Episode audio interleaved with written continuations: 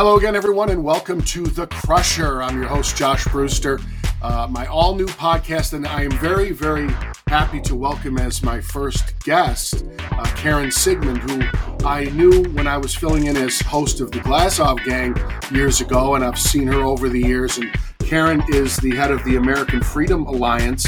She does a lot of very important work, and here she is today. Karen, thank you for joining me on The Crusher today. Glad to be here, Josh. Really just terrific. Thank you.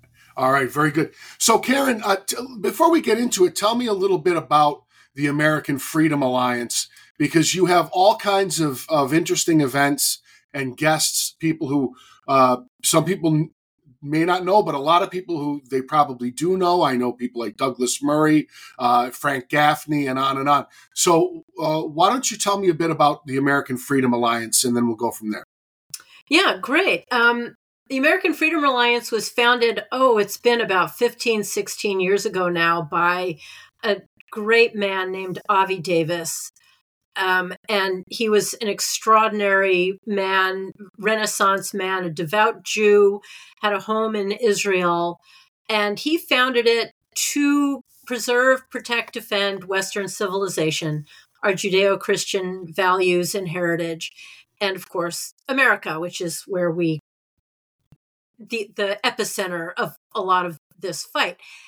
Um, at that time, he had come up with five specific threats that he felt we were facing: uh, global governance, radical um, environmentalism, Islamization of the West, a press that was more a propaganda machine than an information Uh, vehicle, and education system that indoctrinated. So those were his five.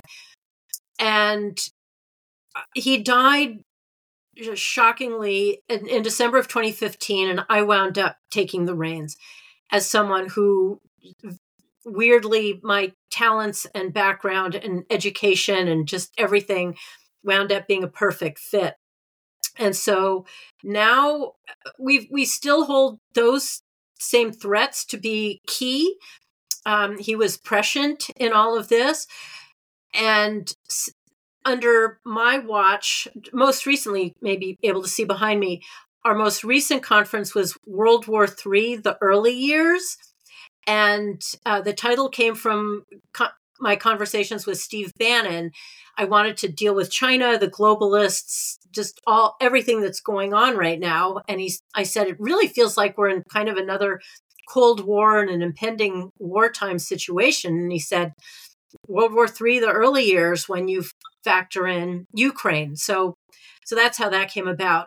Um, we had, as as you noted, we have Frank Gaffney, Steve Coughlin. We have um, big names like them and Ed Dowd, for example. Uh, we had speak at this conference and our previous one, Ed Dowd, whose book, um, I think it's called Cause Unknown, about the damage of the vaccines and all the demographic data coming out of all of that. But he's he was also a financial guy. So we wanted him talking about the markets, markets being threatened by what's going on. The Uh, the conference prior to this one was Globalist Puppet Masters. So again, it, it all fits in the same way. Again, we had Ed Dowd, Steve Bannon. Uh, um, we do get a lot of big names, and then we get a lot of names of experts who are less known. But we so we try to have this diversity of, you know, the really big names that grab people and get people to come. But we also want to share the expertise of those who just work this stuff day in, day out, who are less in the limelight. So, so let me let me do this, Karen. Uh, for people in Southern California, you have live events here. I know you have um, uh, smaller events regarding particular books that come out. You have yeah. larger events for some of the people that you've mentioned. So, but for people in general, it's American Freedom Alliance dot org. Is that correct? That's, Do I have- that's correct. American Freedom Alliance dot org. We also have a podcast called Parisia, where I interview one of these major experts on various topics. Excellent. Um, and our Rumble channel has all of our videos from our recent events, from our podcast, from all the different kinds of things that we do.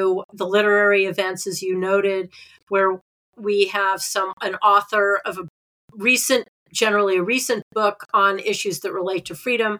We have Joe Allen coming up uh, on the topic of transhumanism. We just had um, Elizabeth Sabatich-Wolf. She's an Austrian freedom fighter, uh, convicted of hate speech. We just had her. And, um, and one of my uh, favorites, Heather McDonald, on her most yeah. recent book. Yeah, no, I, I love Heather. I, I read the City Journal all the time. Yeah. I met her. I met her at one of your events uh, that you were kind enough to invite me to. Um, but I, I didn't mean to cut you off. But I want to get into some topics. Is that? Yeah, absolutely. Is that okay? okay, so let's let's get into it now, Karen, because everybody knows where to find you online, and I cannot tell you uh, how much I respect Karen. And we'll, we're going to talk a little later about Uh, her her level of sacrifice uh, with regard to uh, the, the pursuit of freedom. Now, well, this is an interesting day for me to be uh, be talking to you, because the last month, oh gosh, it's a month, almost a month now, since uh, Israel was brutally invaded by Hamas. Uh, we could go on for many hours, but in the in the interest of moving this along, I want to touch on that. I want to touch on World War Three. So the first, the, I'm going to use this as a touchstone, Karen. The Israeli government has been prudent in inviting, or by inviting, uh, journalists, broadcasters, to view some of these videos that they got from uh, body cams or whatever they got it off of Hamas invaders, who did the most unspeakable things. Uh, My question, and I'll just use this as a touch point for you, as horrible as all this is, why not let the general public see it? Because the propaganda war, to me, is always won by the Arab states somehow. I, I don't know how. But these things are so unspeakable now, Karen. I'm glad my parents are dead. I'm glad my biological mother was in a concentration camp when she was three years old. I'm glad she's dead. I'm glad she's not here to see this. I'm being brutally frank. And um, let's go there. Should those videos be released generally? Would Israel be smart to do that? Because this is unspeakable horror. I'm so sorry about your parents and that we are in a position where you feel that way. Um, I feel that way a lot. And it's a horrible, it's a horrible feeling.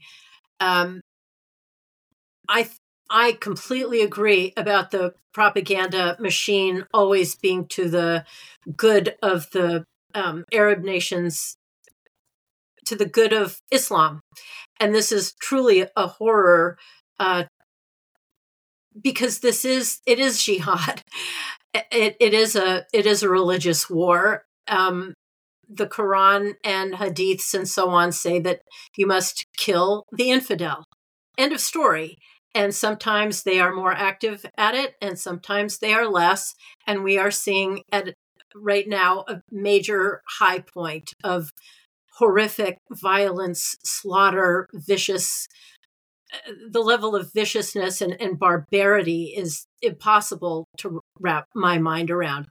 And that we think, that Israel thinks, that whoever thinks that sort of shielding the general public from the barbarity is a good idea. I, I I agree with you completely, um, because they do continue to win. Didn't they just they just put Iran at the head of the uh, Human Rights Council? At the I may have the details off, but I think that's the general tenor at the United Nations. Well, Uni- if they had Libya, why not Iran? Right? Didn't they have them on and, the and you know? It's why not? it's it's breathtaking. And I was just reading just moments ago that various oh of the Holocaust museums are being very reticent in condemning Hamas. And this is, you know, I grew up, and I'm sure you you did too, of course, never, never again, never again. And many people have been saying over the years, never again is now, but never before have I felt never again is it's right now. I mean, the, the, again, the barbarity and the locality of it, just the attacks on Israel. But what's also been beyond comprehension upsetting is is how our universities are also being apologists for Hamas, for for Palestine, for whatever the Gazans do. No, and even many people on our side, the smarter ones on our side, smarter again, um, are continue to insist that there's a gray area and both sides and this and that, and this both-siderism makes me completely crazy, because as you say, if they were to put out the actual video of this barbarity, that would just shut those both-siders yeah. right down. Yeah. Well, you know, the, the, the look, the, the Western man and woman wants to rationalize. Okay, that's in our yeah. tradition, civilizationally. And and our, there's the word civilization. I think that the inability to recognize that this is a civilizational struggle is at the root of the Western yeah. man's denial. It's utterly shocking to me, the equivocation, the both sidesism. Uh, yeah. You know, so it's it's just stunning to me. And one thing that concerns me, Karen, is that, you know, there's a lot of talk that this is a, a wake-up call for, you know, my fellow Jews, yes. who I'm deeply concerned about. Now, look, I I hope that they are awakened to what the Democratic Party has allowed to creep in like a virus. Yeah. I, I, I want to be clear. I still do believe that there are a number of Democrats who really do support Israel, but they keep overlooking this anti-Semitism. I, I don't know if they don't want to anger the base, or I don't know what's going on. It, it's just total denial. So anyway, there can't possibly be a wake-up wake-up call beyond this one. I, you know what I mean? There can't there can't be. Can right. there can there, I mean, I would I would pray that more Jews would would would leave the Democratic Party, but I I don't know what is going to happen here. I, I don't know if What do they need to see? I know. Well, again, you, you bring up the video as a as a touch point. That would help. Um, and and I agree that this, as as horrific as this is, and when I wrote about this for A F A, I said, you know, I'm tempted to call it a clash of civilizations, as you note, but it's really not. It's it's barbarity versus civilization. Barbarity at its absolute basis, and And and viciousness, um, it's it's inhumane. It's with the, pre-civilizational, it's really. It's pre-civilization. Yeah. And so it's not a clash of civilizations at all. It's not a rational thing where, you know, one side, another side. It's it's it's inhumane. It's counter to all that we know and believe of as civilization. Let me let me jump in and say this, Karen. One thing that has happened in terms of moving the dialogue forward, and I do think a lot of people are recognizing this. The words "from the river to the sea" are words that I don't think ever really got their public airing. Right. They just kind of went by everybody's eyes. And, and I used to, I've been saying for years, wait a minute, do you know what "to the river to the sea" means? Oh, yeah, but there should be negotiation, two states. No, no, no. They want to kill all the Jews. All they don't the care. Jews. They don't care if it's Ehud uh, Barak, who only right. offered him a country, right? They they don't care. And Clinton said Arafat was the failure, by the way, not Barack. So anyway, they don't care if it's Olmert. They don't care if it's Netanyahu. They don't care if it's Menachem Begin. I'll go on and on. I don't care if it's Golda Meir. They want to kill all the Jews, Karen. And I think that I really do believe that despite all the yelling and the protests, I think that there are people for whom this is this is the coins in their head are starting to drop I, on this front. I, I agree at, at, at a lot of levels. And yes, from the river to the sea, it's not just a phrase. And if you read and look at what the leaders of Hamas have said, um, and you mentioned these various leaders and various presidents, we have such short um, time horizons for anything, for whatever reason. We think in very short little bites. They think in extremely long term, decades, centuries. And if it takes however long it takes, the goal is still the same, to exterminate the Jews, period. And if they're all in one happy place called Israel, then that's a, a great target. Um, and they will do it until it's over, and they will come. It, it's it's not only the Jews, it's all infidels. All infidels yeah. must be destroyed. The great Satan and, and the little Satan, yeah. The great Satan, the little Satan, the Saturday people, then the Sunday people. It doesn't matter. We, we we've must been be through a nine, Karen, we've been through a nine eleven. Exactly right. nine eleven See, but you see, we also, the Western man also looks at Osama bin Laden. The Western man does not have an yeah. education about the Muslim Brotherhood. Right, that's which right. Which has been going on a century now, nineteen twenty-eight And it's not just Osama bin Laden. They want a caliphate. And and ten years ago, I say this to people, years after nine eleven I say this to people, and they're like, you know, they just look at me like they're like I'm nuts. It's and the it, Muslim it's Brotherhood. It's incredible because it's not like we're what we're saying or what you're saying, what we've been saying is is some kind of a hush-hush conspiracy. Literally, their words say that this is the goal. And by the way, these aren't extremists. This is the core. These are the, the truest Muslims have this as their goal. The best Muslims, not the best people who are Muslims, but the people who adhere the most strictly to Islam are the ones doing this. And again, that's not to say all Muslims or no, anything and like we're that. T- no, is, I, I want to say something people. on that note. Let me yeah. say something on that note, and because this is important. Uh, the Palestinian centrality theory that Benjamin Netanyahu wrote about in his autobiography, Trump was right. God forbid I should say it. Trump was right about something. He has these Abraham Accords, which I don't know if they'll even hold up. But the goal, here's the concept of getting away from the Palestinian centrality theory. The idea that the Palestinian issue has to be availed before any peace can break out is needs to be reversed.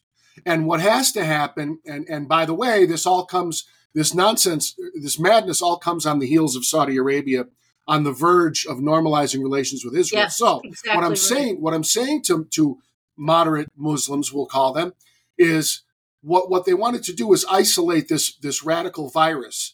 And the more Arab states that would sign up to just to normalize, just to acknowledge that the Jews yeah. had a right to be there, the more that sign on, what happens is you start to isolate the virus. And then it's Yemen and Iran and the Palestinians, and we just keep drawing a circle and and, and and and and isolating the virus. And that, for the sake of Muslims who do not care to commit jihad and kill all the Jews, that was the solution. Not to sit here and beg Hamas. That's insane. So what I'm saying is that getting away from Palestinian centrality theory, I yeah, think, yeah, yeah. was the smartest move I've heard of in the last seventy-five years And it was a shocker. Yep. Right. I mean, when when President Trump, who everyone I know, not not everyone I know, all the people on the left that I know were were sure, as you know, um, that as soon as he was elected, World War Three would break out and everybody would be nuking everybody else. Instead, literally for the first time ever, we were really talking about peace in the Middle East, a thing nobody thought would would come about, and it was done just so gracefully and beautifully and diplomatically and not with a heavy hand, and moving the embassy to Jerusalem, where, by the way, they had wanted it to be as the capital of their country, and where president after president after president and Congress and Congress and Congress said they would do. He just did it. So all this empowerment, in fact, of of Israel was a marvelous thing. But is I, but yes, it. it It caused those who hate Israel to feel that the backlash that they must now express, because the goal on their side is not peace. It's not, as we know, how many times have two-state solutions been proposed and they keep coming back and say, no, Israel cannot well, exist. What well, are you going to do with that? Karen, if, look, it's the two-state solution was not a bad idea until it until it was rejected so many times, right? right? Exactly. So, you know, yeah, it was a fine idea, but so anyway, here we are. All right, now listen, uh, we, we could go on for another nine hours about this topic, but I I want to get into one other topic, and then I want to talk a little about you. Uh, there's no way I can't talk to you. In fact, you, I think you were there. No, you weren't. Okay, on the Glasov Gang years ago, I talked to Ben Shapiro about this. We may have spoken about this. Karen, the border. Thoughts? I, I don't know how else to put it. The border. Well, you mean our very secure border?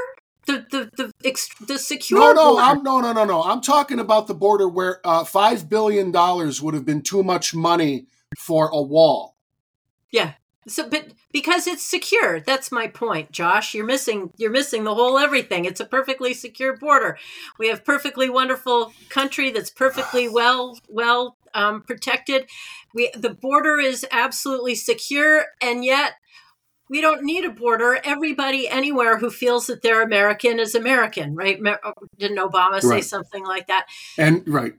Um, not only are they flooding across, but we're but. Increasing numbers are from the Middle East. Increasing numbers are from all kinds of war zones. And of, of course, the language is th- with their economic refugees, their climate refugees, their, we need to be good to them. Um, and but I, it's obviously a horror, and it puts us all at crazy risk. And I sit here in Los Angeles, as do you. Yeah. Yeah. And where they welcome them with, with open arms. I I found it fascinating. I think it's five Democrat mayors, including Karen Bass of Los Angeles, have been writing or just wrote a letter saying, hey, dudes, we need to do something about this because this is untenable. Where have you been? And then the mayor of New York who came out, was it three weeks ago, saying, whoa, we can't deal with this anymore. And then it Something just ha- they just arrested yeah. his head fundraiser. So is this connected now that he's speaking it, out against against the federal policies that now he's being targeted? Well, you know what? Look, there's there's a lot of ways this goes. I uh, even, believe it or not, Karen, my concerns are even before Hezbollah and Hamas and God knows who else could come walking across that border. It's the local hospital. It's the local school. It's it's everything that we oh, pay for as taxpayers. And by the way, just a public service announcement, I live in L A, you live in L A. There is no end to the number of Mexican Americans I talk to who are appalled oh. by this, okay? You know, so, and, but then on the other hand, Eric Adams, you know, we have million, you have one hundred thousand, we have millions. No one has paid any attention no. to what's gone on out here. For uh, drive around the valley where I live, and you know, you drive. Look, you drive around the valley. You drive down a suburban street, and if you do it at night when everybody's home from work, there's like three dry cars in every driveway. The street is completely lined with vehicles. There's people living in the garage. There's twelve, fifteen, twenty people living in the house. Uh, the, go to an emergency room in L A, and yeah. you tell me what you see. Okay, yep. so so to me, to me, Karen, my remedy is, and I'm not even joking about this. You you if you want to, if you really want to drop them off somewhere, which you shouldn't be, they should close the border, to yes. except for except for legal immigrants. If you want to do something about illegals, take a thousand a week, drop them off at a public park in Shaker Heights, Ohio, Amherst, New York, Grosse Pointe, Michigan, Northbrook, Illinois. You get what I'm, you see where I'm yeah, going with this? Totally. Drop them right off in a public yeah. park every week, and we'll see how liberal everyone is, Karen. Well, this is why I absolutely loved what, what DeSantis did, and I and I also think that yeah. um, Greg Abbott did, of just ship, shipping them up, shipping them send up them and to Carly, send them to Carly Simon's house in Martha's Vineyard. Right, or just Martha's Vineyard. I love that he sent them to Martha's Vineyard. Although send them to their, Ken Burns' house, Barack Obama's house. Right. Uh, Kamala Harris's house. Send it to her house. uh, uh, all of them, because it's, it really, it's a destruction of our country. Um, it's a just, the, the America that our kids are growing up in is not in any way the America that we grew up in, and that it's barely, it doesn't feel like America. Yep. And I'm the daughter of immigrants. As but it I. was it was this embracing kind of thing, and they loved being here for what it offered and what it had, and nobody tried to turn it into a little little something. But and but they came they came legally. So, but what's happening now, as you point out, the um, emergency rooms, but also schools. Schools, in many of the schools, the bulk of the kids. English is not only not their first language, but it's not even a language for them. They they are not learning it. And then there's these arguments of why should they? So there, it's this destruction of our very core and our values. And to, to your point about many of the Hispanics that we know, who have been here for a time, who came here for the opportunity, they're not happy because they're now being undermined, and everything that they work for has been undermined and is being destroyed. And it is, it's absolutely a surreal situation. And that's just, you know, the, the numbers, as you talk about the cars and so on, let's not even, that, that's ignoring the violence. That's ignoring the gangs who are coming over. It's ignoring, um, Donald Trump never said they're all rapists. We, we know no. this, but they no. did empty the jails and no. sent the criminals. By the way, Karen, I'm going to say that. On that note, one thing about Trump that where he made a big mistake, it's it's nice to ca- talk off the cuff and never want to be filtered. Yeah. But there's a time you need a filter, and there is a way of that he should have said. The Mexican government is sending its criminals to this country. It does That's not right. want to pay to incarcerate them. There's right. a better way of saying it, but he was still right. Now, Karen, exactly. let's let's let's wrap up with this because you and I could do a, a multi-volume set here. I really oh, could do could. a whole show with you. Like I every I could do a show with you every day. So let, I want to just finish with a short history of uh, of your experience in I, I guess what we call now cancel culture. If yeah. you don't mind talking about it. Because, you know, I know people like David Horowitz and Robert Spencer, people who have uh, been very open about radical Islam, which I don't understand why anybody wouldn't be concerned about that in the post nine eleven world uh, and other things. Um, can you talk a little about your experience being canceled, and but, but not just canceled in some kind of a, you know, I don't know, some kind of an offhanded sense. I mean, like, like your life impacted by oh, cancellation. Yeah. Tell me a little well, about that and we'll finish with that. Yeah. So along with running the American Freedom Alliance and doing the science that I used to do back in the day um, during the Cold War, I've also been an educator. And after I moved back out to L A, I got a job as a teacher teaching math. And at I, I'll just say, because it's out in the news, whatever, at, at the Lycée Français, which is where I had gone to school as a kid. And I loved the, I loved, loved, loved the school. And it was marvelous to be a teacher there. Um, but what came across in, in my fourth year, they decided that based on my political views, my political activity, and they cited to me something I had said at A F A about Western civilization. Um, where I had said uh, to an A F A event, we hear Western civilization has been the greatest force for good, and we hear all its beneficiaries, whether we were born here or not. That was thrown at me as saying that, therefore, I reject those not from here. Now, all of that is completely preposterous. And as you know, you and I have been talking about, we loathe terrorism, we defend Israel.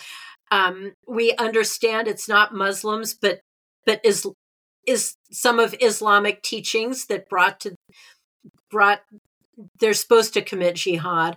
Um, my defense of borders, um, my defense of the Constitution, my defense of the idea that we are allowed to be a sovereign nation um, came to their attention, and they didn't renew my contract. And we've actually been in a lawsuit since twenty nineteen. I am fighting back because I'm not easily intimidated or canceled. I was and am a great teacher, and uh, we can't be shutting people down for these reasons. So um, I we need we all need to fight back. When they let me go, it's we knew that they felt that they had the impunity because too many of us do just back off. So we have to fight at every step. It definitely impacted me. Living in California is not a, a financially trivial thing to do. So I, I lost my I lost my job, and it was excruciatingly painful. And as I said, it's the school that I loved, and to have the school that you love turn on you is pretty horrible. Indeed.